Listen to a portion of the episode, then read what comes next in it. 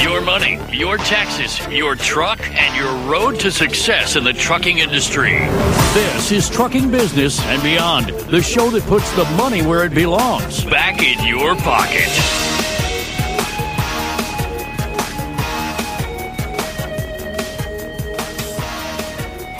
Welcome to my world. I'm your host, Kevin Rutherford. The website is letstruck.com. The show is all about the business of trucking, and today is the Power Hour.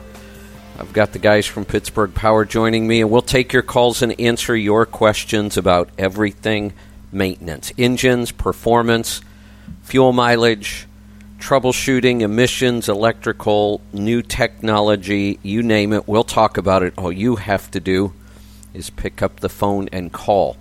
We're going to get to those calls in just a little bit. I want to welcome back the guys from Pittsburgh Power. Looks like we've got John and Ethan. I thought I saw Bruce here a minute ago, but uh, let me see if I can find him. Looks like Bruce might be MIA hey, right hey, now. Kevin. Yeah.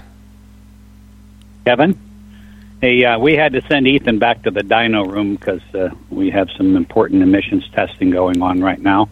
So I'm on the headset, so I turned off my cell phone. Got it. So we have Bruce and John with us, and Ethan is off doing the real work. We we put Ethan back to work. That's right. We're we're going to goof off for a couple hours, and Ethan has to go do the real work.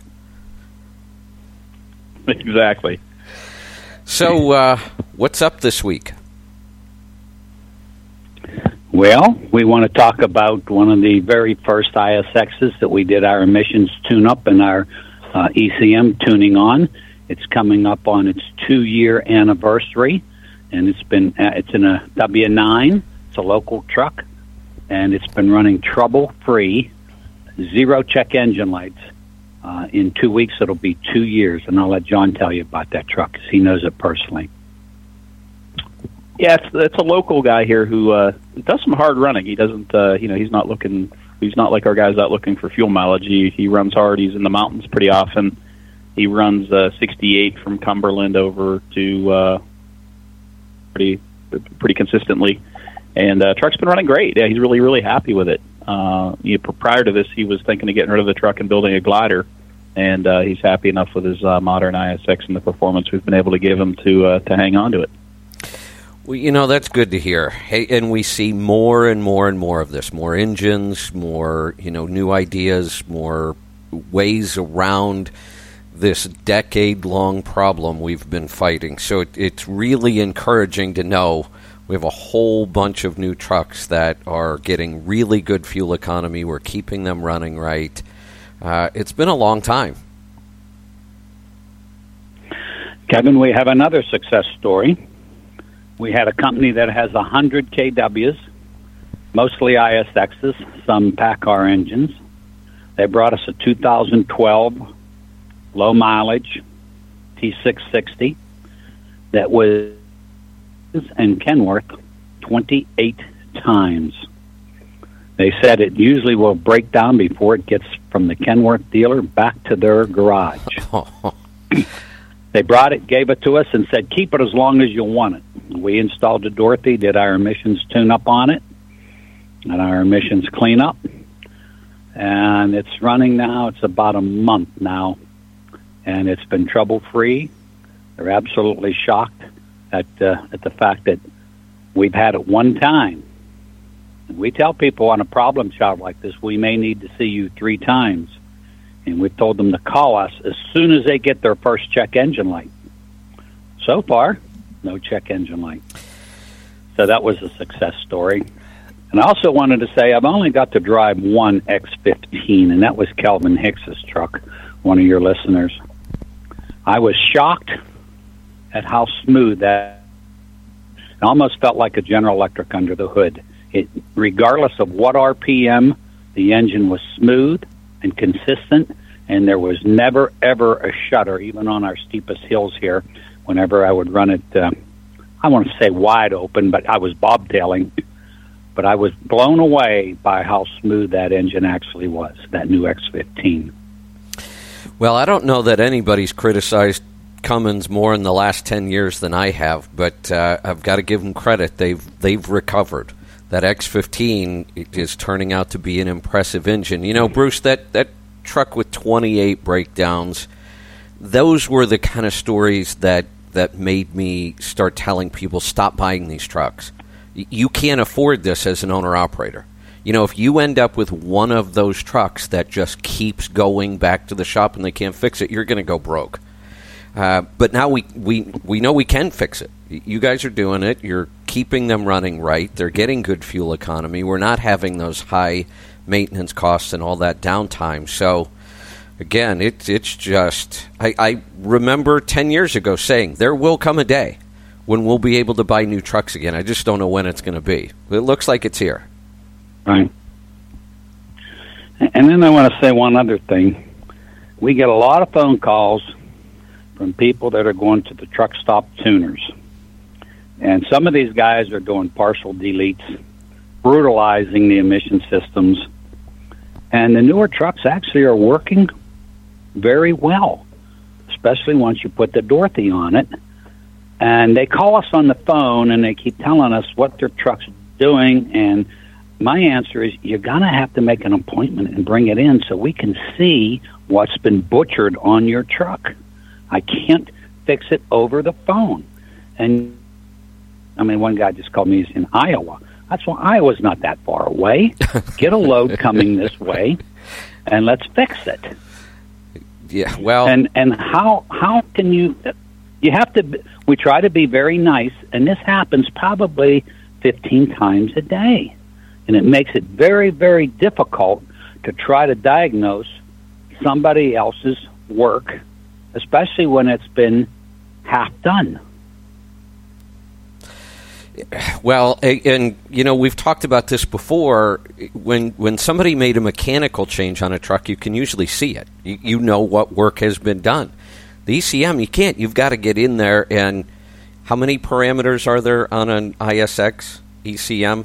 Tens of thousands. Seven, 17, 17,000, and I forget the exact number, but yeah. slightly greater than 17,000. Yeah. Yeah, that's that's crazy. So you can't diagnose that kind of stuff over the phone. It takes time to go in there and see what they've done, what they've changed, and most likely what they've screwed up. Yeah, so Hey, hey Bruce, did anyway. You, did did you see our next four-wheeler? I posted about it today. the the Nikola. Yeah, see, is that the one you're talking about? yeah.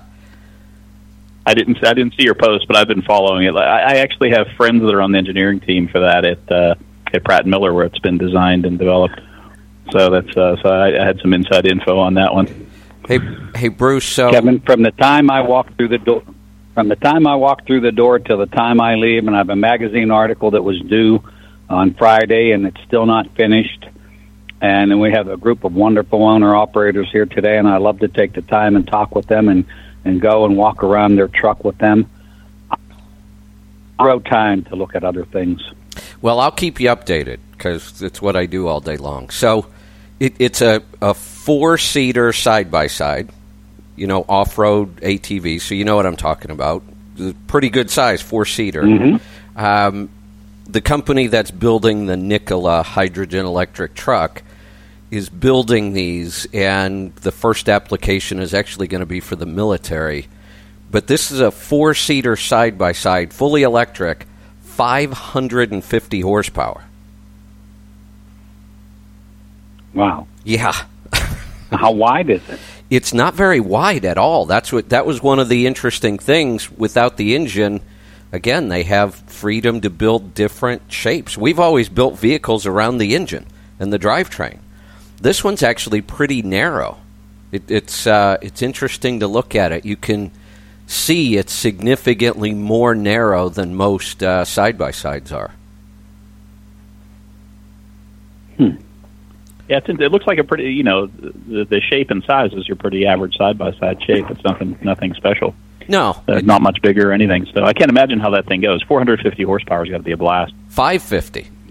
550 for 550 oh i thought it was 450 okay yeah it, yeah that's got to be fun here's three times more horsepower than the polaris turbo yeah. That's cool. What's their range? I did, like I did not read the art. I knew about it, but I did, had, didn't read the, the article. So there's actually one out testing and running now, right? They are saying uh, about a 130 mile range and 470 foot pounds of torque. Wow. Yeah. What does it What does it weigh? Uh, I don't know if I saw the weight anywhere on here. Let me uh, let me get to a break. I'll scroll through this really quick and see if I see a weight. We're going to get to a break. We're going to come back. We'll be getting to your calls and questions as well. Stick around. I'm Kevin Rutherford. This is the Power Hour.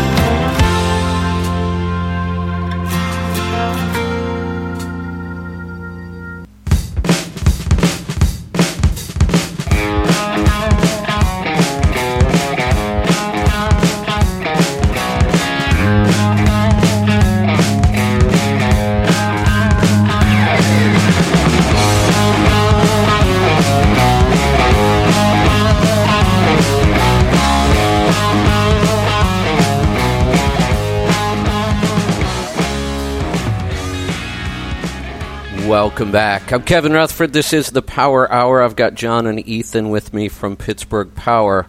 Right now, we're talking about the uh, electric side by side that Nikola is putting out. So I couldn't find a weight anywhere, but you know, it, it's almost like some of the truck specs we're seeing from Nikola and Tesla.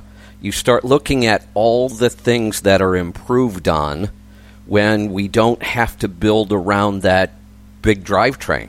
So this thing has all the things you would want out of a side by side. It has more of more horsepower, more torque, more speed, uh, more ground clearance, more suspension travel.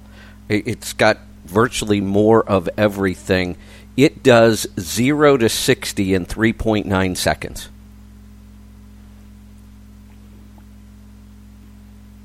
That's amazing. Yeah, yeah, it's uh, and they say I'm, I'm trying to look for the I'm, I'm trying to look for the weight. Also, I uh, can't find it. Yeah, I, so I, I, pulled I pulled the article up and showed it to Bruce. Yeah, I couldn't find the weight anywhere, but they also talk about how well it handles and how sticky it feels. You know, as far as tipping, because again, they put all the weight at the very lowest point because the, the, all the weight is in the batteries, and they can put the batteries down really low, and it gives it a very low center of gravity. Hmm. Yeah, absolutely. The and the electronic controls too give you some options. They could they could do a traction control that is far superior to anything you'd be able to do with a uh, gasoline or diesel engine as well. So it, they could sense slip pretty easily and and keep it at the shall we say threshold acceleration at all times uh, rode my son back to college on Sunday, and we had a long talk about the about the Tesla sports car. And you know, his, his feeling was the tires are the limiting factor, and how could it be that much faster than the Bugatti? And we came to the conclusion that you know the horsepower to weight it has so much power that the weight doesn't bother it so much. It probably helps uh, with traction and the the controls. You know, the ability to control slippage uh, and actually put the maximum amount of torque that that tire will take to the ground is uh, is huge. I mean, that's well beyond pulling the power away from a from a gasoline or, or a diesel motor. You know, once it senses the, the, the tire spinning, that there's got to be a much uh, you know wider frequency of uh, of you know killing power and, and regaining power to keep the traction on the limit. So the the frontiers are endless with this whole electric thing. It's it's to me it's it's everything about it amazes me right now. Me too. Um, you know, and here's the thing uh, the news right now in trucking is completely dominated with two topics autonomous and now electric.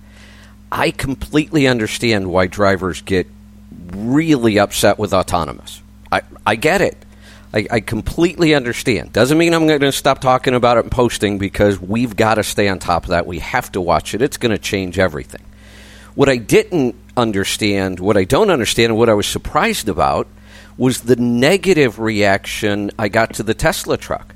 What I don't understand why that would be such a negative thing for drivers and owner operators when we look at all the potential that could have. Uh, I see it as performance. You know, it just blows me away the capabilities. So, like I said last week, that that Tesla truck will, you know, no pun intended, will smoke the the hottest cat we've ever built. Yeah. I mean, it's not Yeah. even close. We we can achieve numbers like that with a with a with a with an IC engine. No way. I don't know. I'm old school, so I still like the internal combustion engine. I want to be able to control it. I'm against crosswalks where people can be texting and not have to look up and expect vehicles to stop. I'm against the 14 hour drive rule. There's a lot of things that I'm against anymore. I guess I'm just getting too old. Well, I, I'm with you on the drive. and I want to control my vehicle. I, I'm with you on a lot of that and, stuff. and you know what else, Kevin? go ahead. The, the new vehicles now, you don't even have to look in your mirrors to back up because there's a camera. And now the new cars that are going to stop themselves. So we're going to have people say, "Oh, I don't have to worry about touching the brake." The young millennials, I mean, it's a lazy group of people. They've never had to do physical work. They're going to get out there. They're going to say, "Oh, why do I have to touch the brake? The car's going to brake itself." And then whenever it runs into something, it's going to be somebody else's fault and I, I'm just against a lot of this now. now, I I think they're great features, and I like the blind spot feature some of the new vehicles have, and the adaptive cruise control where it'll slow down and accelerate. But the new young people are going to become very lazy. Have you had anybody just walk out in front of you, Kevin, on these crosswalks that some politician has put through? I, I stopped in Denver, Colorado last year. I said to a guy, "Do you have a death wish?" You didn't even look. You're in Well- your your cell phone. Look before you stepped out in front of all this traffic. There was four Bru- lanes of traffic.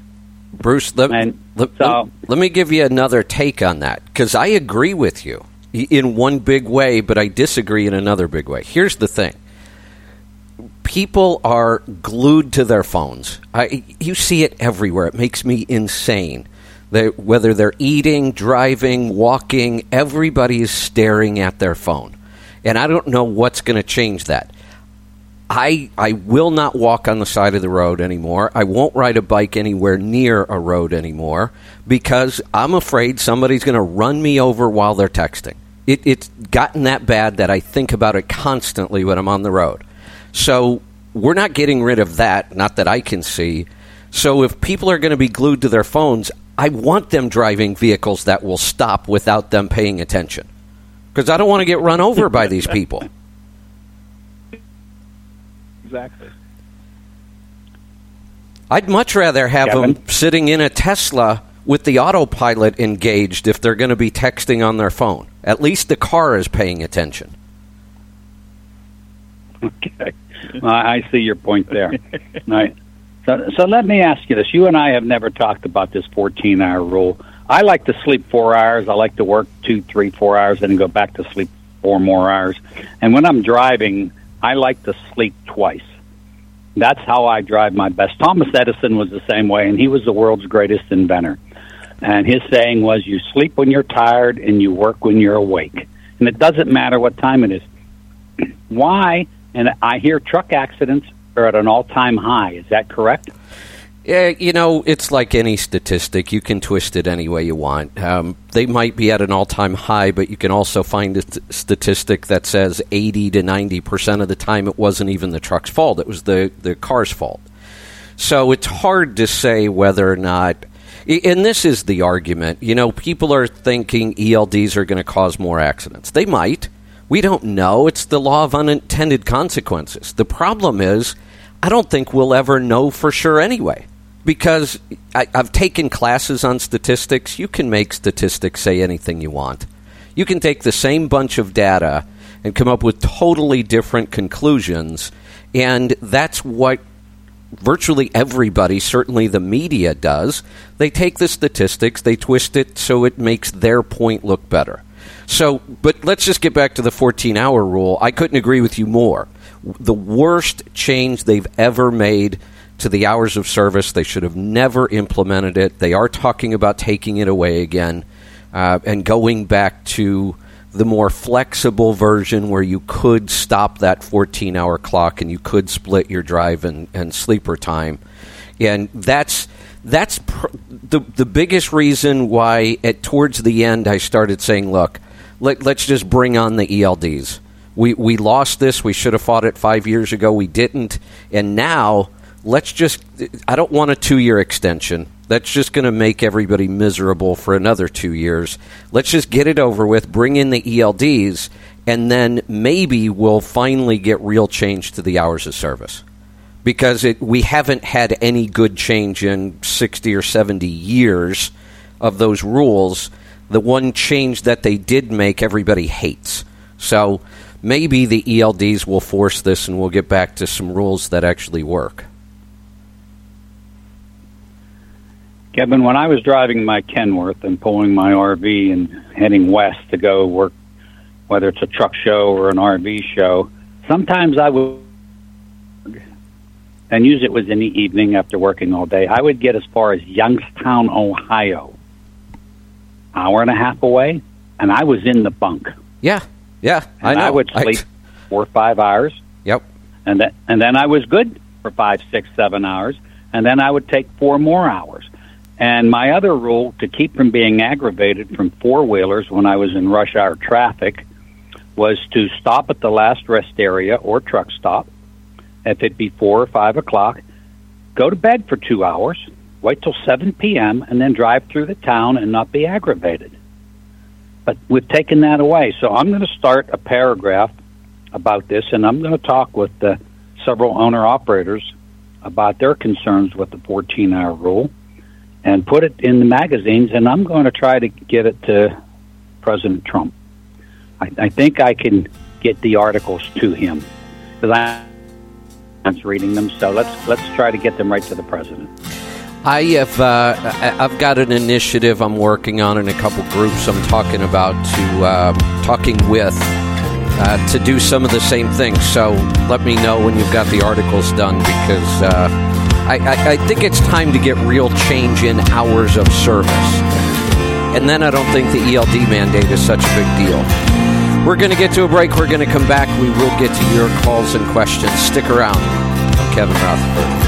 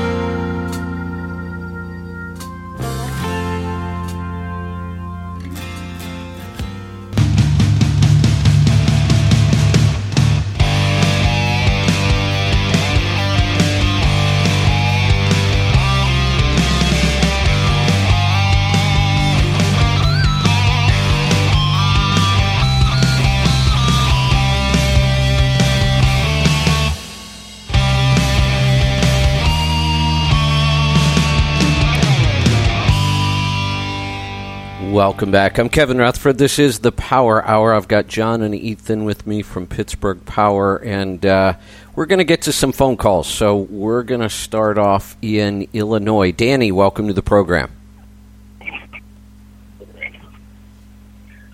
Hello. Uh, good afternoon, there, guys. Good afternoon. What's on your mind today? Hey, Dan. Yeah, um, I, I, got a, a, couple questions for you there. Um, I, I don't know if, uh, like, one of them was about a, an admission delete on a ISX. I don't know if we're supposed to talk about that on this or some other time, or I wasn't really sure about it. Hey, hey, Dan. Hey, Danny, it sounds like you're about 20 feet away from your phone. Can you uh, get it, get a little yeah, closer? hold on. Let me take the Bluetooth off there. Okay. Yeah, it's having a hard Yeah, time. Yeah, hello. hearing Can you. you hear me better now? That's much better. Go ahead. Hello, right now. Yeah, I can hear you. Okay, now I had the Bluetooth on there. Yeah, I had a, a couple of questions. One of them was about um, an admission delete, but I'm not sure we're allowed to talk on that on the on the program or not. So I thought I'd ask first before I blurted out. Right? Well, but you, if if you did yours, you're giving yourself away right now because you have no idea who's listening to this. But you know we don't do that here.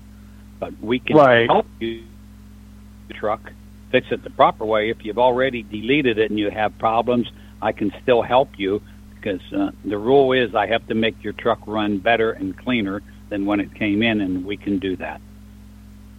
Okay. Um, well, it, it, it's running all right. I just didn't know if something they left out there, but um, was important or not. But I guess um, I'll get to the other one that's more important than that one, right?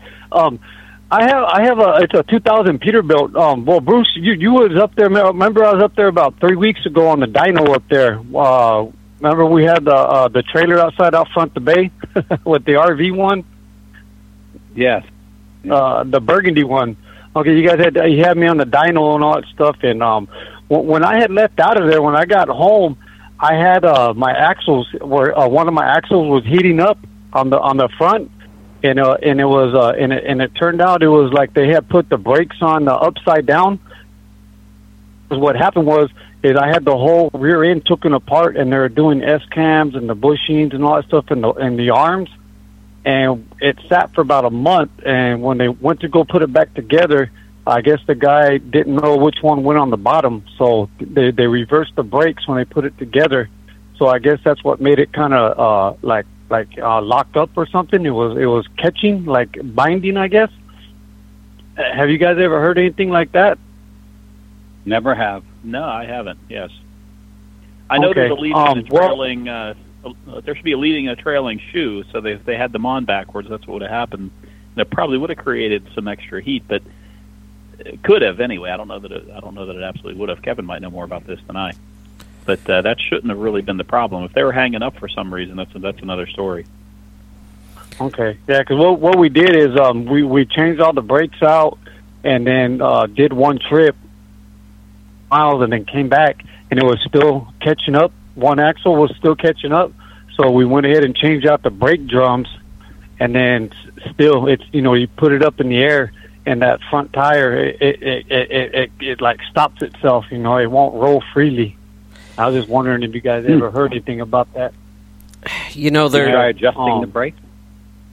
Yeah, yeah. The brakes when they're when they're adjusted right, um, they they're when they're adjusted right, they'll they'll heat up. All of them will heat up. But when you know they get home, I had to back it off a little bit, like a quarter on that axle, and it got me home without you know smoking or anything like that.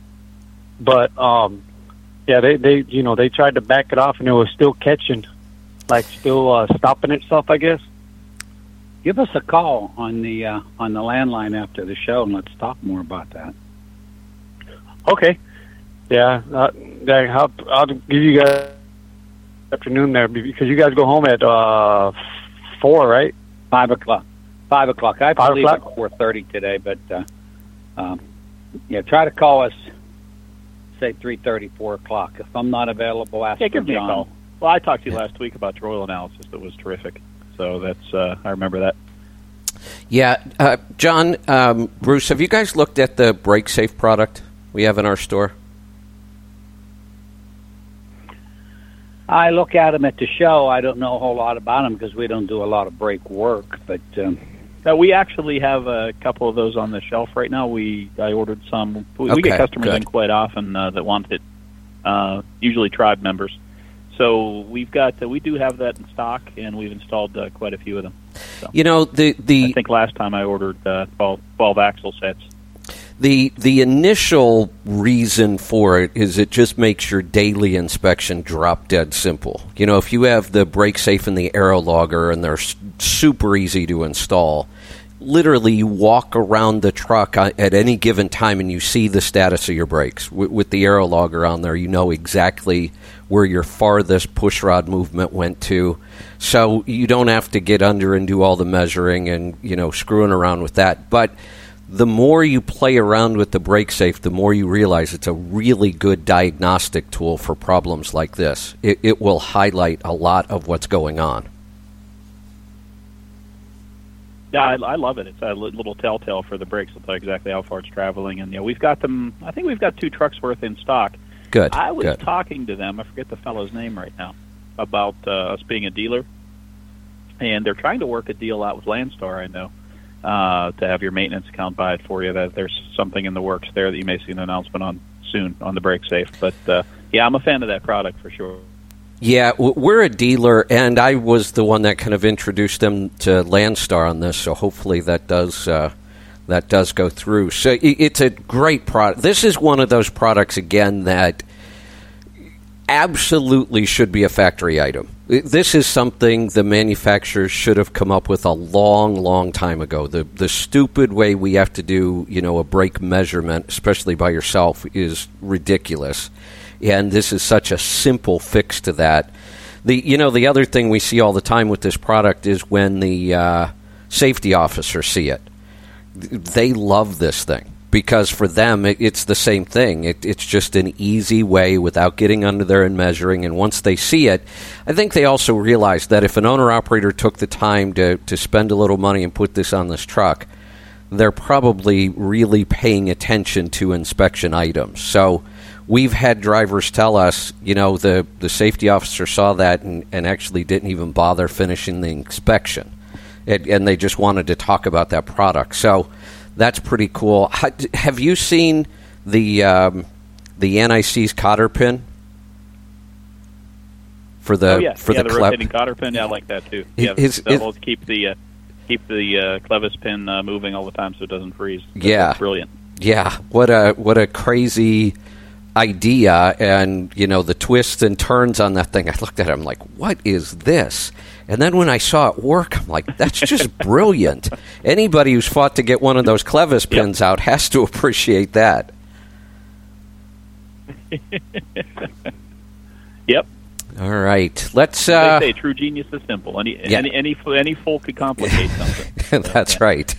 That's right. I like that. Yeah. I like that all right, let's keep get it simple. Keep it simple, stupid. That's right. Let's uh, let's go to Washington. Chad, welcome to the program. Hey guys, how's it going? Good. Good.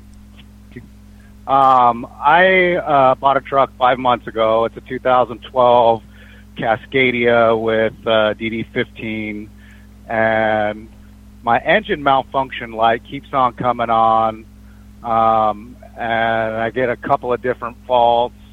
I got a ENG2 NOx in sensor and an EEC NOx in sensor. And um, about a month ago, they started. They would go off after a couple days, and then come back on, and then go off after a couple days. But about a month ago, they it would come on and stay on, you know, for a whole trip, 5,000, 6,000 miles. And ended up changing out my DPF filters, uh, thinking that, you know, that would kind of clean everything up and down in there and stop those from going off. And um, they, I got that done, and they just see it seems to come on and stay on. I have noticed that um, when I hit the Jake brake, the last time the light actually went off, and I tested this, um, I hit the Jake brake and it popped that light right on. And I was just wondering if you guys had any suggestions for me.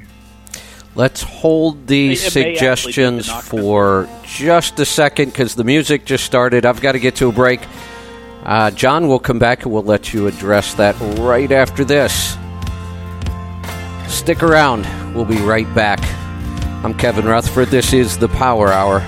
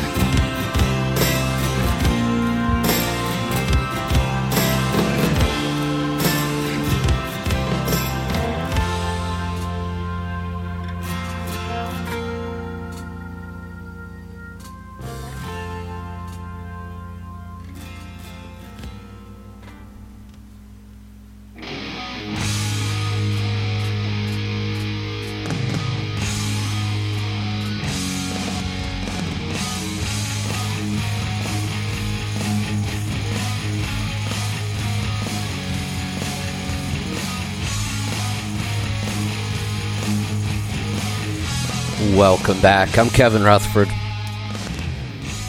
The website is letstruck.com. This is the Power Hour. We're going to get right back to the calls. We were talking with Chad in Washington. John, go ahead. Uh, I just wanted to say be careful with those NOx sensor errors. If it actually is malfunctioning, or if it's giving an erroneous reading somewhere before it actually sets the code or the light, uh, you'll have a lot of knock-on effects. So what happens is that the the upstream NOx sensor will actually control how much EGR is administered to the engine and how much DEF is injected into the decomposition tube. So what'll happen is if you're you know one end or the other of that scale and you're not reading to the ECM, you're going to have extra EGR, which is going to cause you problems. You also have extra uh, DEF uh, that will also cause you problems that could potentially clog the decomp tube or do some damage to the catalytic converter itself. So uh, that's one that you don't really want to mess with. Uh, you might be able to get away with taking it out and cleaning it. Uh, it's it's very kin to an O2 sensor on a uh, gasoline engine, so you can uh, heat it up with a propane torch and clean it with a with a wire brush uh, or replace it. I mean, which probably would be the the best bet. And the thing, you know, going off when you hit the Jake, I don't know. That, that's got to do some crazy stuff with the mixture and what that thing is sensing. So it might be pulling it into a range where it's uh, where it's happy. But uh, you could create uh, more problems if you've got some erroneous uh, numbers coming from that NOx sensor. Okay, so my best bet is take it in and get those those sensors. Yeah, absolutely. Yeah, your your DPF filters have nothing to do with it. So that's uh, the DPF happens okay. after. There's a NOx sensor before both of those. So you know, NOx sensor giving not such that not not very good numbers could actually accelerate the deterioration of the DPF. But changing the DPF would do nothing to to save you from the uh, NOx problems. All right. Well, when I get back home, I'll uh, make sure to take it in and uh, get those those replaced. Yeah, if you could get over here, I mean, we could do one of our maintenance. If, if uh, depending on the amount of miles on this truck, and the uh, the Detroits are a little uh, better than the Cummins in, in some ways in this regard. But uh, if that's never that system's not ever been man- maintained, you know, if someone's not gone through all these sensors and cleaned them up and checked all the wiring and all the resistance of the, of the other sensors and uh, cleaned the uh, the whole EGR tract and so forth, it's it's worth having done. So if you could ever get our way, I know you're on the other side of the country, but if you could ever get out this way, it'd be worth going through the uh, on it, yeah, especially if you're in the half million and up uh, mile range. Uh, so definitely you know, get a get a fresh start and get this stuff all cleaned up. There you go. Let's uh, let's head off to North Dakota. John, welcome to the program. Hi, Kevin. I got a uh, Pete 379 with uh, Cat 3406. Just wondering, what are the signs that your radiator is going bad? Uh, if you come general. if you come out one morning and there's three or four gallons of antifreeze on the ground, that would be a pretty good sign. That's one of them, anyway. Yeah, and a bunch and a bunch of uh, a bunch of turquoise green corrosion all over it. yeah. Um, Yeah, I, I just had it steam cleaned, and I'm still having issues with my temperature building up. Was it the uh, errata? They steam Go ahead. the radiator, huh? Yeah, go ahead. They steam cleaned the radiator, and the charge air cooler got all the dirt out of it. And I'm still having uh, issue with the water temperature building up. I'm wondering if the inner inside cooling pipes would be bad on it. Uh, How how old is it? The radiator. 98 brand. Oh, yeah. There's there's there's a good new. chance it's built up in there. This is a nine. I had to step away. This is a '98 truck. What kind of truck? uh, Pete 370, 379 with a uh, Cat 3406. And it's and this is the original radiator. Yes. Oh my! All right, here. Yeah, are you driving right now? Yes. All right, I'm going to give you some figures. Your rad with a 550 cat comes with 234 tubes. that would have Okay. a, a Detroit in it. It would come with 177 tubes, three rows, and 177 versus 234. Our 379 rad has 400 tubes. There's 100 tubes per row, four rows. The easiest way to look to see if you have a good radiator is to look at the tubes, and if they're on a 3 8 inch center, that means it's a great rad. If you if they're 5 8 half inch, that means there's not enough tubes. And then the fins carry the heat away from the rad. Factories use 14 fins per inch. We put 16 fins per. We bring the tubes closer together, and then we add more fins. We put as much in there as we possibly can. If you go more, you're going to stop the airflow. So Right. that's the difference between the rads. If you put our rad in there, and it's about twenty two hundred and fifty dollars, it's a thousand more than buying one from Peterbilt, but you're getting double the rad, and you'll never have to hardly ever look at your coolant temp gauge because it will not go up. But that's Hmm. the difference: two hundred and thirty-four versus four hundred. Oh, and plus our tubes are dimpled, which means the coolant touches the sides more, where yours are straight through, and the coolant just drops down through. Okay. Thank you very much Okay. for the info. That uh, it's probably all clogged up on the inside. So, thank you very Uh, much for the help. It's just too old. Truck rads today, the newer rads last five to six years. So All right, let's uh, squeeze in another call before we've got to wrap this one up. We're going to head off to Missouri. Chad, it's your turn. Hey guys, I've got an 08 ISX uh, and I'm having some oil ple- oil pressure fluctuation issues. Um, not losing oil pressure, but going down the road, say right now it's at 36 to 37 pounds, and it will gradually drop to 20 pounds and come back up. You know, it's not an instant drop like it's the gauge. I've replaced the sensor. The gauge is good. It's just a gradual fluctuation. Is there something uh, in the bottom as far as uh, I know? There's a regulator in the oil uh, pump itself. I know there's another regulator over above the the oil filter, the full flow filter. Uh, or uh, you know, could bearings cause an issue like this? I'd, have to lean toward one of the regulators, the uh, blow-off valve, the spring in uh, the pump. I know has been problematic with the ISXs. Uh, I've heard of somewhere online there's a repair kit available for that with a stiffer spring and a different plunger. Uh, I've not personally done it or seen it, but we've had a customer who had a kit in his, and when we did a did a major overhaul on his truck, he made sure we put the spring and plunger from his uh, old pump into the new one. Uh, I don't believe the one in the filter head will do that. It just bypasses the filter. It doesn't bypass to the sump. So that one would Okay. simply uh, eliminate the filter if there was a problem.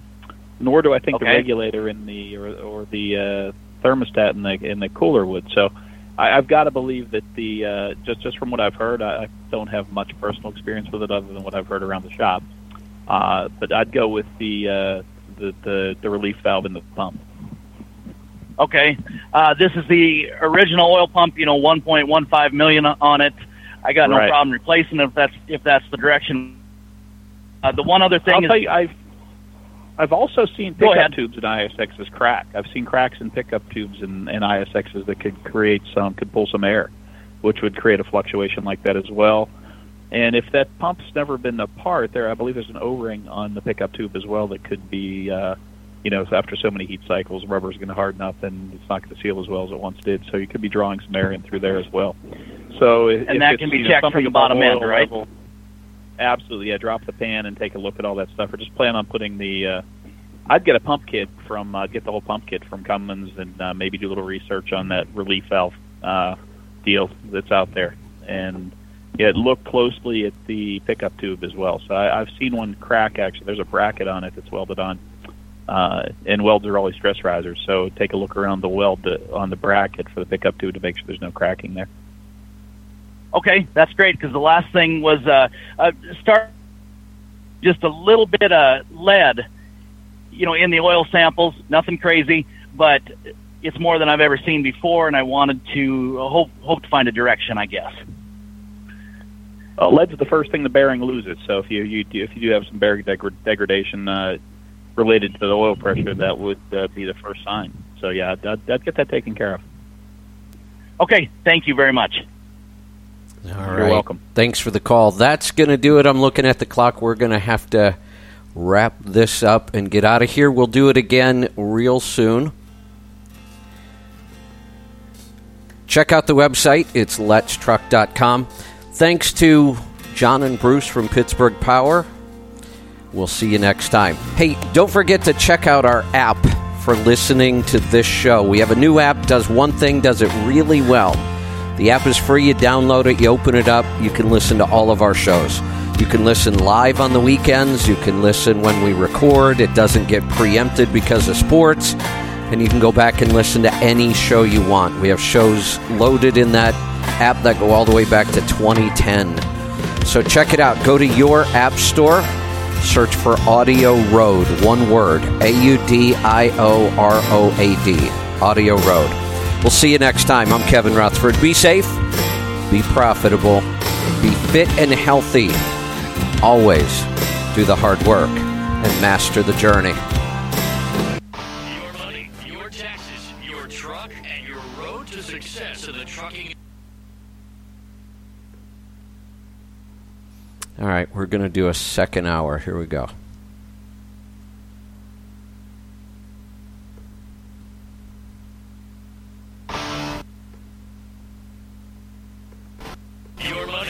Your taxes, your truck, and your road to success in the trucking industry. This is Trucking Business and Beyond, the show that puts the money where it belongs back in your pocket. Welcome to my world. I'm your host, Kevin Rutherford. The website is letstruck.com. The show is all about the business of trucking, and today is the Power Hour. I've got John and Bruce with me from Pittsburgh Power. We'll take your calls and answer your questions about everything maintenance engines, performance, fuel mileage, horsepower, torque, troubleshooting, emissions, new technology you name it. We'll talk about it. All you have to do is pick up the phone and call. We're going to get to your calls in just a little bit. I want to welcome back John and Bruce. Welcome, guys. Thank you for having us, Kevin. It's always a pleasure. John? John with us? There he is. There he is. He was hiding. Uh, Bruce had me distracted. We were looking at uh, our, our travel plans for tomorrow. We're heading your way tomorrow. Oh, that's I don't right. know if you, you, you're up on that, but That's right. I- Yeah, he had the map open, and I opened it up on my phone while I was waiting for you there. But Hey. uh, yeah, so we're we're heading out to uh, meet with PACCAR on Thursday, so that'll be interesting.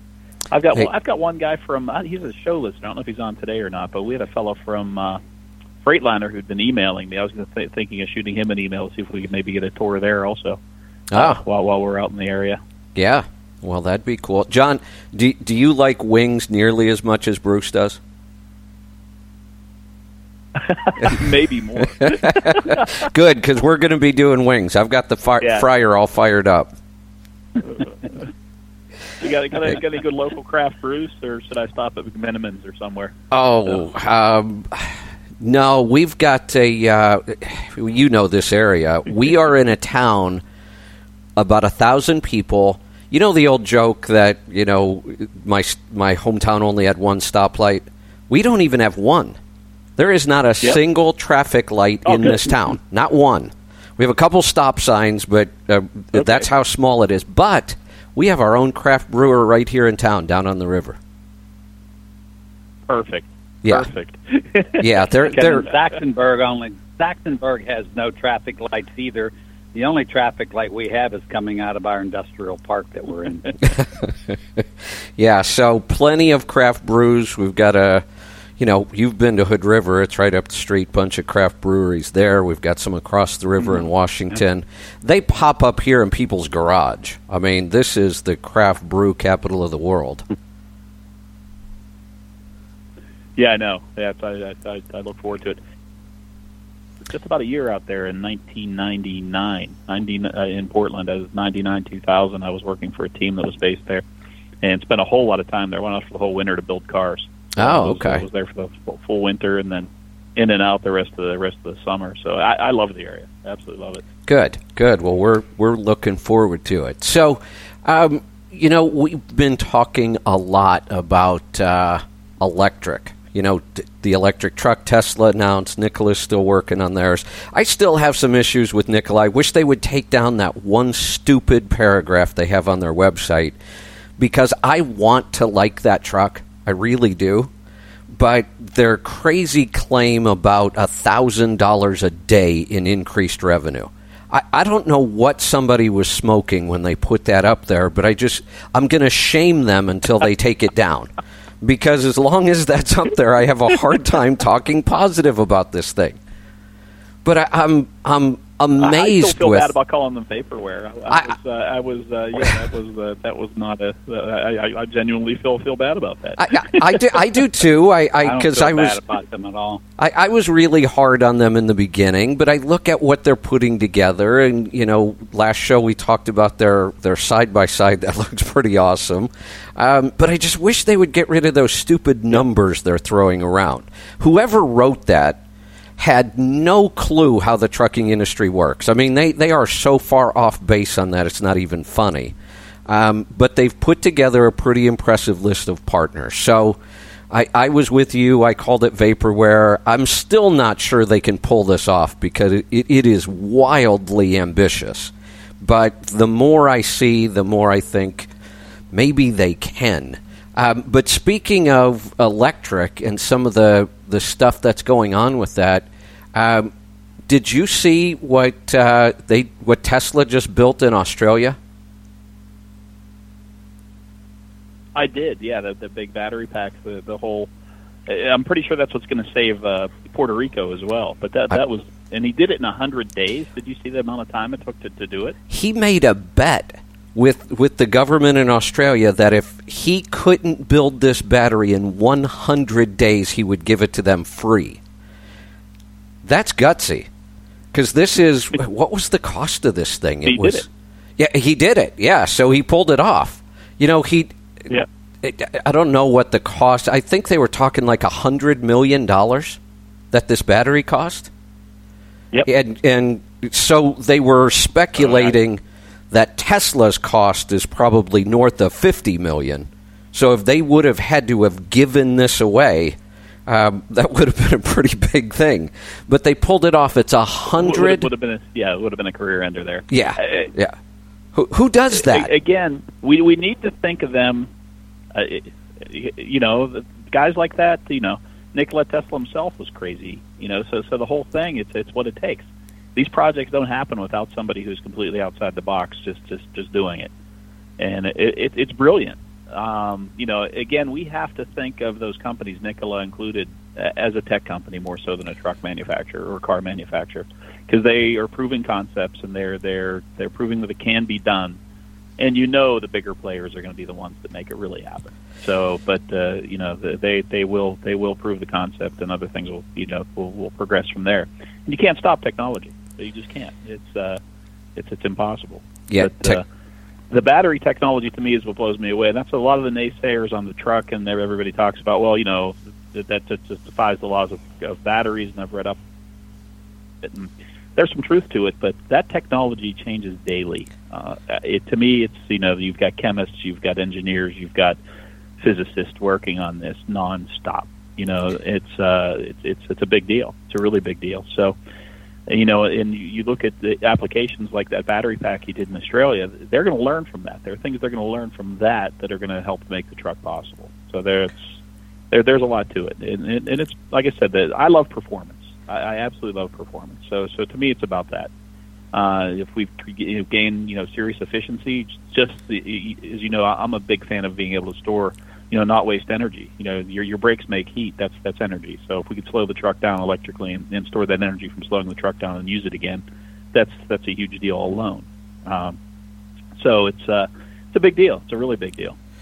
You know, the it, really is. And a couple more things on this battery and just on Tesla and, and Elon Musk. You know, most of the times when records get broken, they get broken by just a little tiny bit. You know, it, it, we make these little tiny incremental changes, especially when we're talking about something like a record. Well, this is the largest battery in the world, the largest battery ever built. The prior record, this is three times bigger. So he didn't beat a record by just a little tiny bit. He, he completely eliminated the other record. Who cares about the other battery? This one's three times bigger. It's a 100 megawatt battery that could power 30,000 homes. That's that's a big deal. Yeah, that that's a, a, really big deal. You know, the other thing we, we haven't been talking about with electric, and uh, you know, I mentioned this on the last show. I, I'm not sure why drivers are so negative about this. I'm excited about this. I mean, and again, we're going to have internal combustion Anyway, engines I- I have a- for a long time. Go ahead, Bruce. I have a question about that big battery, Kevin. It still has to be charged, Yeah, absolutely. right? That battery has to be charged. Yeah, But anything could dump into it. It could Right. be solar. It could be Wind. It could be uh, waves. It could it, It- could be tidal energy going It- into it. it could But be what the battery does, the storage does, is gives you an opportunity to store it that you don't have now. Correct. If a windmill's dumping into a grid, it's just dumping into a grid. It's not being stored. If uh, if, if uh, solar panels aren't aren't aren't storing energy, uh, without the storage, none of it makes sense.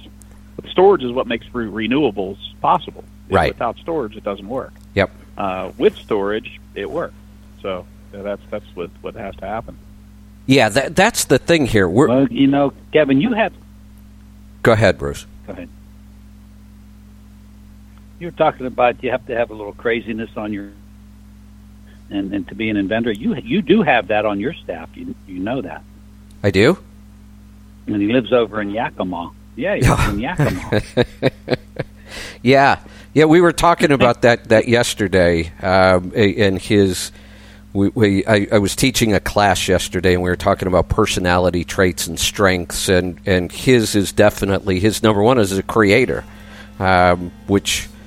You know, you can certainly see in, in what goes on around here. There's the music. I've got to get to a break. We're going to come back, um, see what else we've got, and then we're going to get to your calls and questions. We'll be right back. I'm Kevin Rutherford. This is the Power Hour.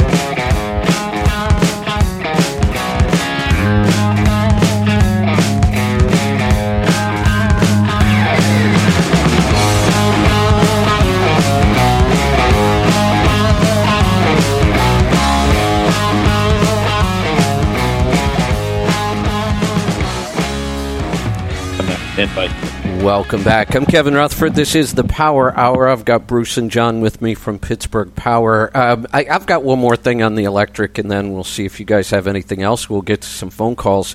You know, I, I was saying about, uh, let me think how long ago it was, about seven or eight years ago, that the idea of sticking another diesel engine on the side of the truck just didn't make any sense to me. Ten and twelve thousand dollars for an APU still burns fuel, still needs oil changes, still needs maintenance. And, you know, we've already got a diesel engine there. We've got everything we need to produce power, but we got to the point where we just didn't want to idle that truck. And I was saying about seven or eight years ago, the internal combustion engine for an APU is got a limited lifespan. It- when battery technology catches up, we will go to electric APUs and we'll provide all the comfort and the hotel loads under electric. And now you look at a truck like the Tesla or the Nikola, all that's just going to be built right in. You've already got the ability to generate and store the electricity. Why would you ever have, you know, a, a, a fossil fuel run APU on that truck?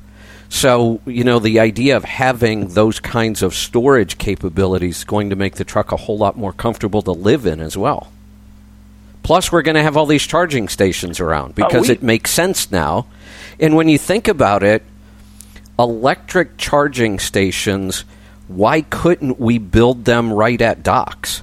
There, there's no reason you couldn't. It, you could have a charging station at docks. It's not that expensive to put in, and the electric is already there at the building. Oh, ab- absolutely. That's possible now. We've got he's a show listener. One of our customers, uh, Don Hoffman, has got, I believe, nine deep cycle batteries on his truck, which is still way less than an APU, I believe. Yeah. Um, he's got the he's got the start module, and he's got nine batteries. So there are four on the truck, and I believe five on the trailer, and he connects it with an Anderson plug. So he's got a, a big uh, HT plug, and he's got a household type uh, HVAC unit mounted on the back of his cab. And he said in the heat in Arizona, he could keep it cool. He said in the cold, he could keep it warm just fine. The batteries make it through the night, absolutely no problem. And that's with standard lead acid deep cycle boat batteries. So Yeah. you know, to me, that's that's a, that's a no brainer. Uh, and interestingly, our company here in Pittsburgh that's doing the electrified axle, part of their deal is an APU. It, it's your APU as well. The battery pack for that axle will never let you down. I mean, you'll never have a problem. You know, uh, even if you were to run it down, as soon as you start rolling down and hit your brakes, you're going to start generating electricity again. Uh, it's no problem whatsoever. So that that's here and now. It really is. Uh, and I don't know why I don't know why you'd hang an, an APU off the frame and, and have another engine to run and maintain and change the oil in and have a belt that goes bad and it would you know all all the trucks that come in with an APU half of them work uh, from what I've seen. We the, the, Well. they're kept they're kept maintained and in running order uh, indefinitely. I'll give I'll give you a reason why. Get caught in a blizzard in Nebraska and you're sitting there for three days. Your batteries, if they're only going to last eight hours, you're going to freeze for the next two days. So if you've got a little APU running. Um, Uh, at that point, you may have to actually idle your truck a little bit. I sat on uh, on the other side of Donner Pass, waiting for three days for the chain law to be lifted, and the I had the generator running for three days. I had it. That's why we still have a big diesel engine under the hood, too. It'd keep me pretty warm if I needed it. yep. So hey, as you guys see, I'm still old school. So I still love I love diesel fuel and the sound of a diesel engine and the way it feels when you're rolling into the throttle and. So You- maybe I'll have to go drive an electric car and see, but Oh, Bruce, you shouldn't. Don't go drive a Tesla. I'm warning you right now. You will. if, if, I can't tell you how badly I want one. if you, Bruce, if you go drive, uh, a, and they will do it, you can go down. I'm sure you have a mall somewhere in Pittsburgh that has a Tesla store, and you can call and they'll schedule a test drive. But I'm warning you, don't do it because you will be convinced. the The performance is unlike anything you've ever driven. That's yeah. I've not been in. I've not been in one yet. Uh, I don't know if you uh, did. You did you start following my uh, our, my friend RF on the that writes the bear the articles did. for Barron's once a week. I did. What a Uh, great writer! There was one oh he's awesome, isn't he? Check out his TED talks too. They're they're really cool. Uh, the uh, he wrote one about a electric. I don't know if it was in the one that I shared with you or not, but about renting one through Turo. And I've seen Turo around, and I it's at one point uh, something know directed me toward them. But Turo's a car sharing app basically. So rather than rental cars, you open up a Turo account, and people have cars on Turo that they rent you and you don't bother with the, the standard rental car agency. So it's a person, you know, who owns a car or two and they rent them out. And it's kind of like Airbnb for a car. And so he wrote in the one article to go to go on Turo and rent a Tesla off somebody and try it out, go drive it around for a couple of days. So of course I my phone and check, and there's someone in Pittsburgh renting a Tesla for like 89 bucks a day. Wow. I'm like, I'm just going to rent that thing for the weekend and see. yeah, yeah, absolutely. Hey, Kevin, can I have a turbo boost gauge on a Tesla? Because I don't know if I could drive without a turbo boost gauge. You know, I love looking at my boost gauge when I roll into the throttle, and the Tesla won't have that. It's exact. No, actually, it does. It won't be turbo boost. It'll be his amp straw. Yeah. So you're gonna you're gonna you're gonna you're gonna look at that exactly the same way you look at a uh, you're gonna look at Yeah. that exactly the same way you would look at a boost gauge. Doesn't You're- have the whistle, doesn't have the feel. Hey, hey, Bruce. Here's the thing: on the Tesla, they've got this giant electronic display right in the middle of the dash that does all kinds of crazy stuff. I could write an app that would create all those things you want a turbo boost sound, all that stuff. You would never know the difference. What else? I still like the gauges that have the needle that go around. I still like. Bruce, here's the thing: there's no I reason. still love the. I still love the 359 Peterbilt dash.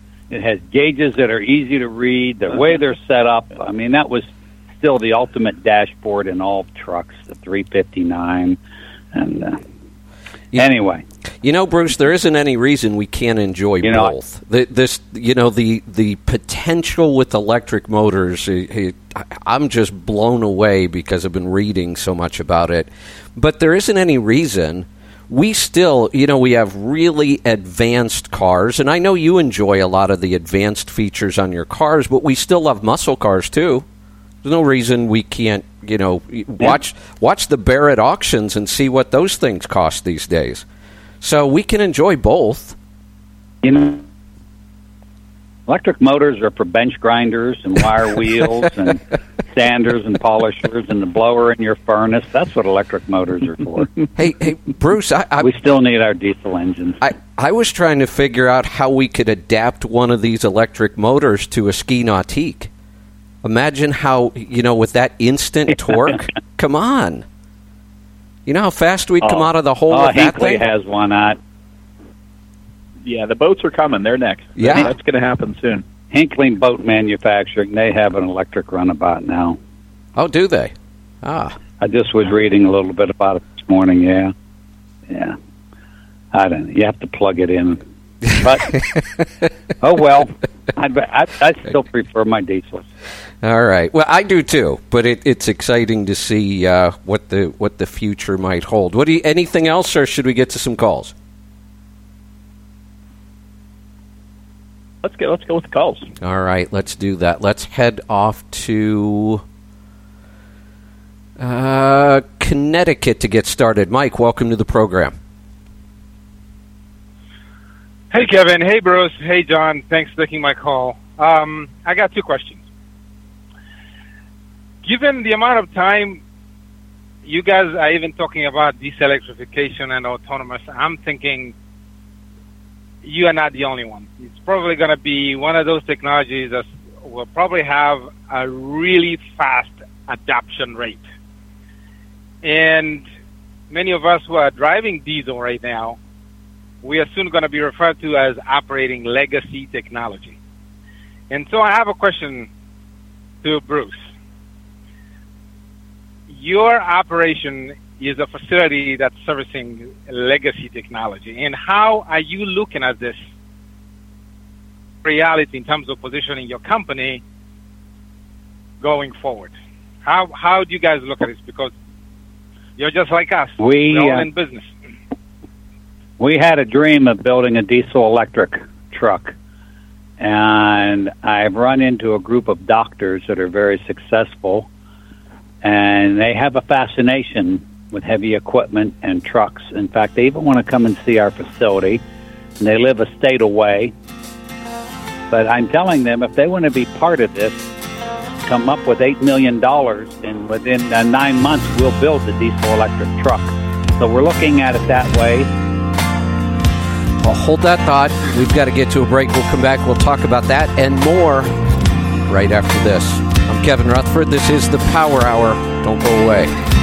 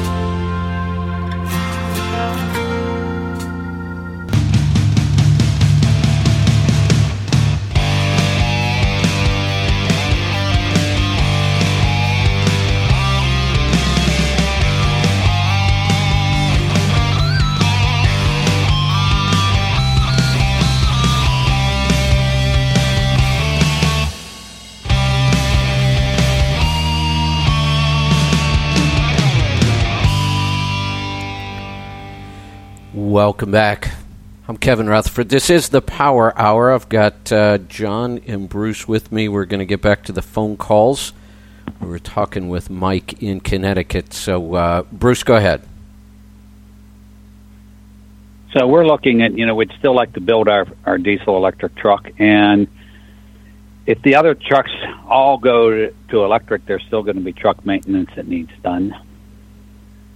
So, and I'm going to be 69 years old in February, so you're not going to have that many more years. You're going to have to listen to me talk. So. yeah, I'm, I'm just trying to position myself and see how far we're going to be in this business. Uh, well, given I think fact these that, uh, vehicles- Go ahead. Go ahead. Uh, You- You're going to see hybridization vehicles- first. Yeah.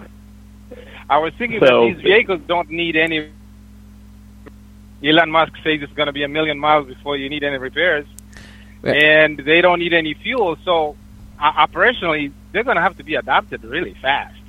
And if that happens en masse, if they can crank them out, uh, it's going to be hard to compete with somebody who has a thousand of these vehicles.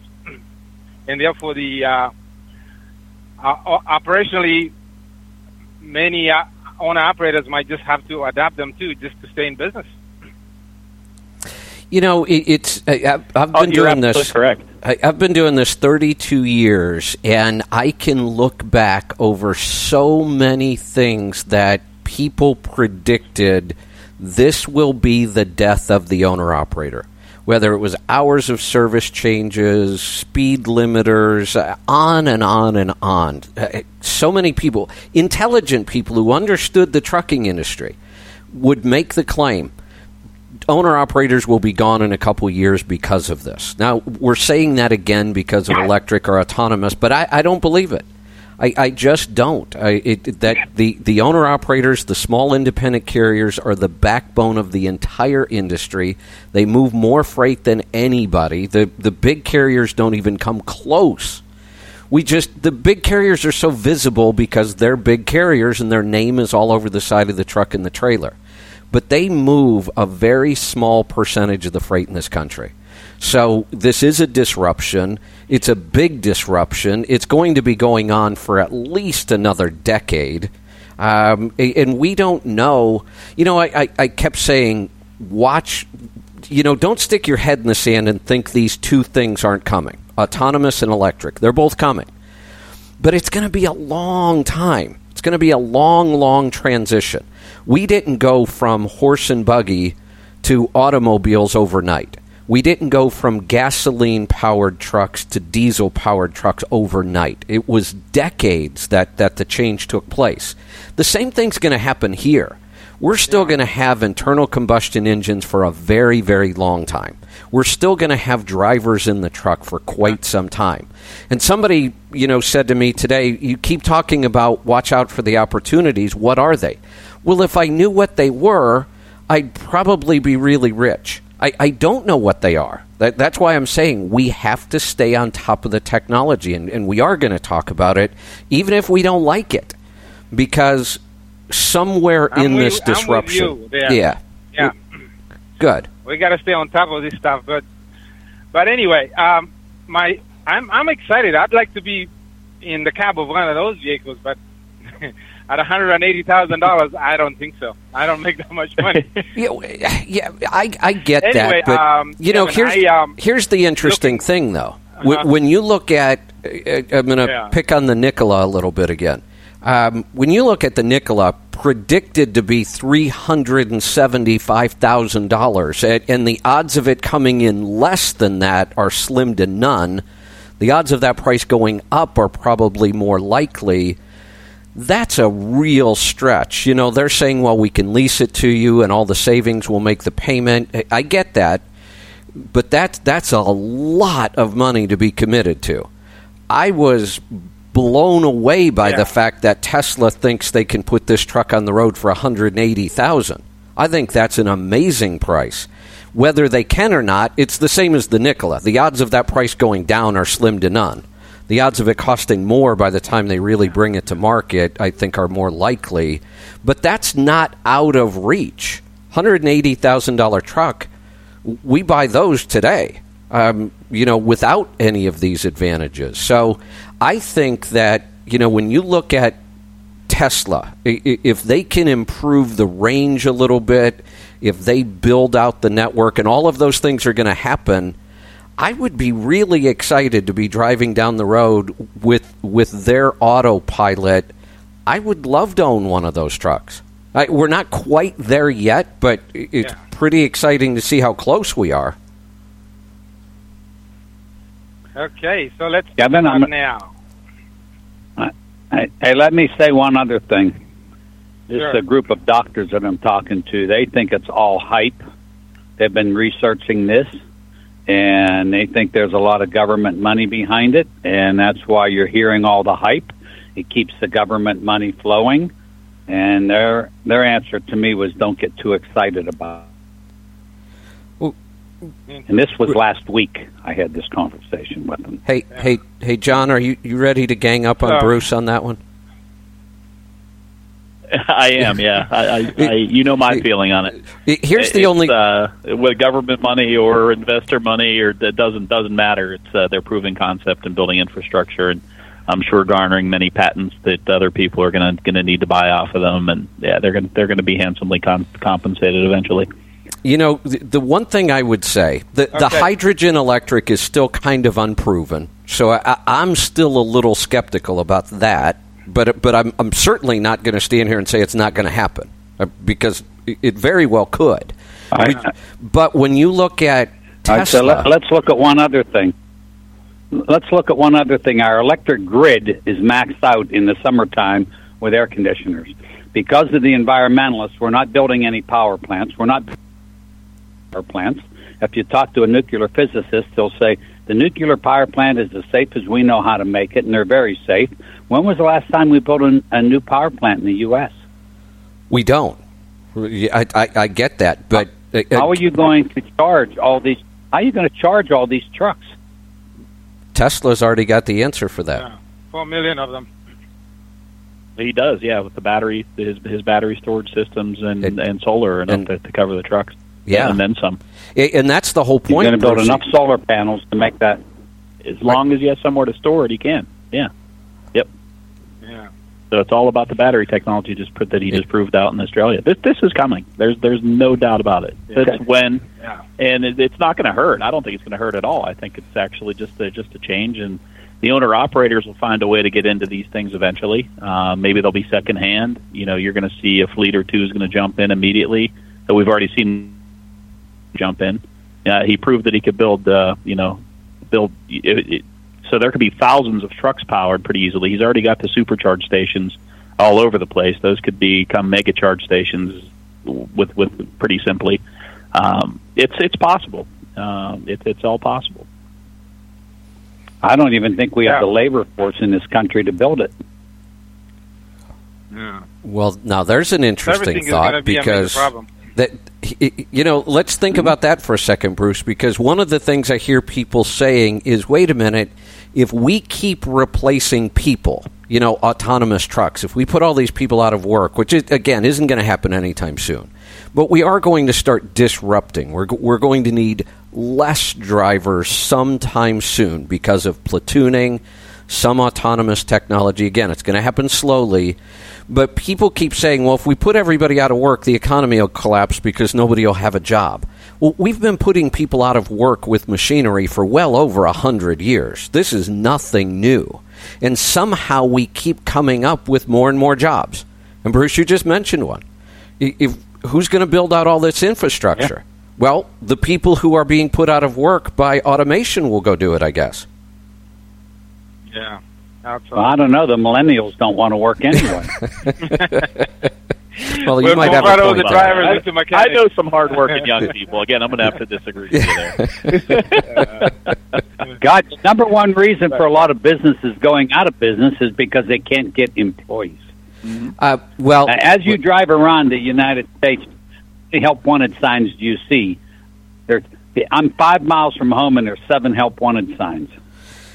Yeah, it, it, and that's in uh, the country. Yeah, well, it's interesting. It certainly gives us plenty Kevin, to talk about. I have about. another question for you, sir. Yeah, Mike, go ahead.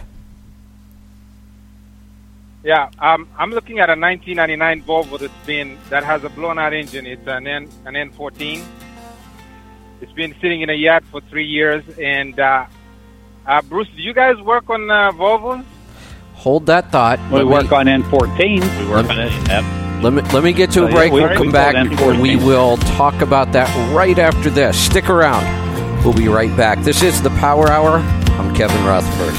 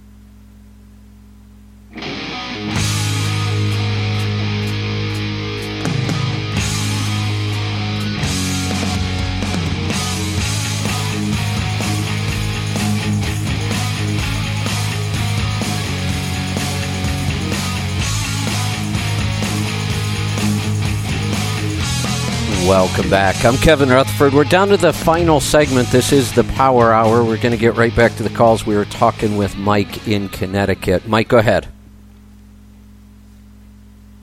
So um, I was, if I get it for a really good price and I'm willing to invest the money for rebuilding the engine, am I looking at an outer frame or an in frame? And the fact that it's been sitting around for three years is, does that create extra complexity in this whole equation? No, that does, that's not the problem. The sitting for three years. We would like to know the total miles on it. If you're close to two million, then yes, it should be out of the chassis. If it's if it's like a million and a half, a million point two, then we're okay. We can still do in chassis. But what determines is the wear on the main bearings, the deck surface of the block, the counter bores. Counter bores we can fix in chassis. We try to do everything in chassis. But I, and, and I, uh, let me say this: we we are Uh-huh. getting a tremendous amount of engines being shipped in here. Uh, several 5EK cats. People are trying to really avoid this electronic log, and uh, the schedule's really getting backed up. I engine work in here now than I've ever had in my life. So I'm telling people plan a month to two in advance whenever you're going to do a project like this. Yeah, I don't have a problem with time, even if it takes me three months. I just wasn't sure if I was getting into something that was going to cost a little bit more. Well, he told me that um, the motor, water found its in uh, itself. Water went into the motor and uh, it took out the bearing. So, So if it took out a rod or main get an outer bearing, then it's an Yeah, then it's an out of frame with a crankshaft. So right. That's an expensive so rebuild. What what are we looking at? At the very least. Oh, I'm going to say N14. parts and labor once the engine's taken out and the machine work's done with a new crank and everything built back to a signature engine, the labor to put it all back together, you're going to be forty-two, forty-five thousand dollars. That's the minimum we can do that for. Well, I, you know, it all depends on, do you want to do the manifold and the turbo and the damper and the balancer, all the things that make a great engine. It uh, Yep. it's all there, and the price of parts. Okay. What the what the Okay. trucking industry has to realize is the engine manufacturers, and they've done this for 40 years. Every six months, they raise the price of parts. And think about since 2003 when EGR came out, how many billions of dollars were lost by the engine manufacturers. Well, they don't make any money selling a new engine to the truck manufacturer. They make the money selling parts. So where do you think they get to make all that money back that they've lost on emissions from selling the parts? And parts just keep Okay. going up and up. So, so Okay. Appreciate your input. All right. Thanks for the call. You're we're quite welcome. we're going to head off to Texas. Don, welcome to the program. Hey, how are you today, Kevin? John, Bruce? Good. What's on your mind? Good. How are you? Not too much. Uh, one quick thing, John. Uh, this is Don Hoffman, by the way. you forgot the solar panels. You, you forgot Oh, yeah. the solar panels on the roof. Ah, there you go. Oh, you're the man. Yeah. Yeah, I, I love it. so, hey, I researched So- that code you have. and It's actually for for high EGR flow, and there's an update to the ARM uh, that's a common occurrence with that that particular code. Not saying we don't have a, another issue, but uh, there's a common occurrence with that code that's uh, the actuator or the actuator arm for the EGR. So. Uh, take a look at everything over on that side of the engine where the uh, EGR actuator and the arm are. Make sure everything looks okay high EGR flow, higher than called for. So Okay. it's not what it might have been. So okay, O- Okay. Uh, nothing to do with Dorothy then, or everything to No, do with to Dorothy. honest- One of the two. she's been he's been causing the other problem as an update to some of the others out there. We've uh, you had a had a couple that uh, weren't flowing quite well enough, and I just got a shipment of uh, two inch Tauruses in to build the higher flow models uh, in mass. So we'll uh, we'll have that problem solved here very very soon. So yep. Cool. Uh, the reason I called today is I have a weird uh, symptom that just started uh, this week, uh, the other day.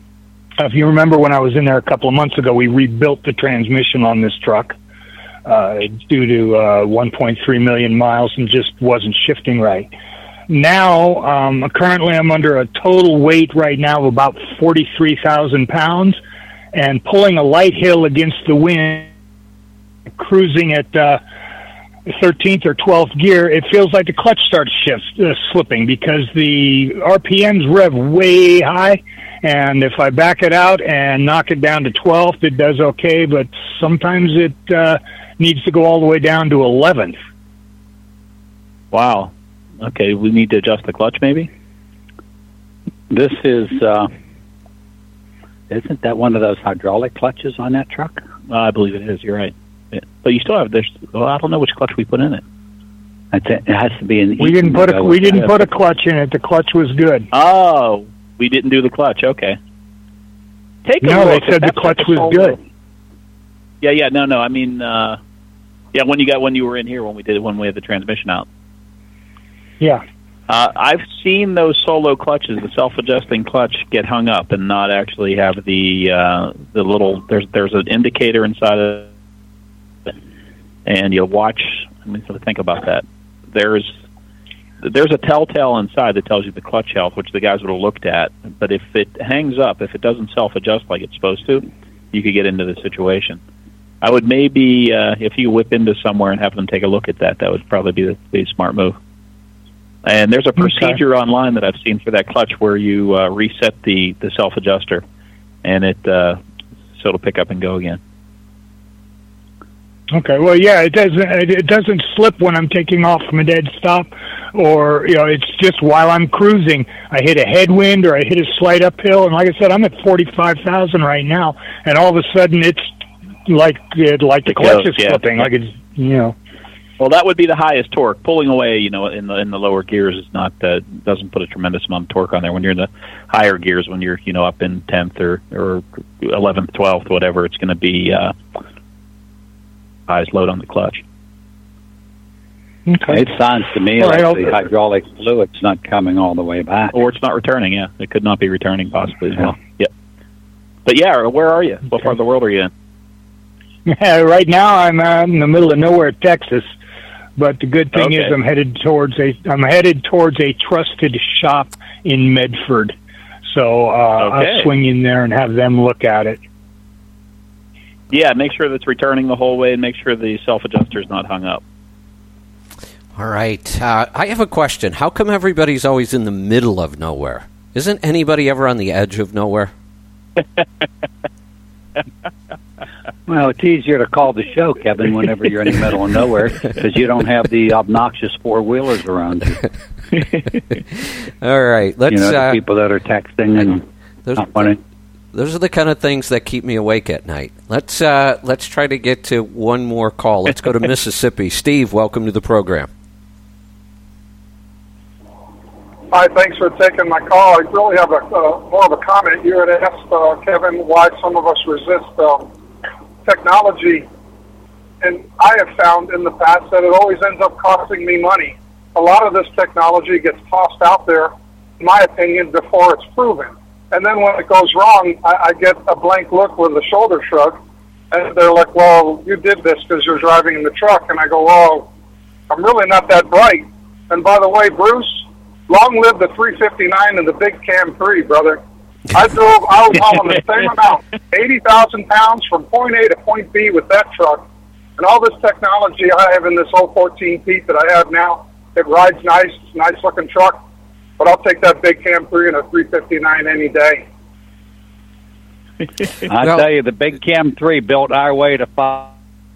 Just a, it's still a great engine, and we have people building them every day and thank you for your comment. And I want to add to that. Once a week on my iPhone, some iOS point two something update. They always want to update my cell phone. I keep saying no. They do it during the night, and then I have to take the damn thing to the cell phone place to figure out what they did and why it won't work the way it used to. And I didn't ask right. them to change that. So I agree with all that. And, and get off my lawn too. now, you can walk on my grass. All you, you can walk on my grass all you want. but you know, I, in the Bible somewhere it said the, the meek the meek shall inherit the earth. Well, they did, and they did it with technology. So all of our lives are controlled by computer geeks now, and we can't even see them. We can't talk to them. We can't do anything with them. Well, with everything that's been going on, with all the technology, the engine, all that sort of stuff, I'm down to the point that it takes me so much more time to do what I did, even the paperwork and whatnot, emailing the logs in, emailing the loads and whatnot. It was easier to just fill it out and mail it in, and I had more times to myself. Like you said, they make these changes on you, and then if you don't want it or it doesn't work, well, that's more of my time that gets taken away and I and I'm just saying that I understand we need the technology to move on, but I, I feel that it needs to be 100% proven before I got to well, buy it, and then it doesn't work, and then I got to pay well, to fix it. That that's the one, Steve. I don't disagree with most of what you said, except I will disagree with that. You'll never release a product that's 100% proven ever. My whole philosophy is ready, fire, aim. That's how things work. I've got to get out of here. We'll see you next time. Thanks for joining us. This has been the Power Hour. Thanks to Bruce and John from Pittsburgh Power.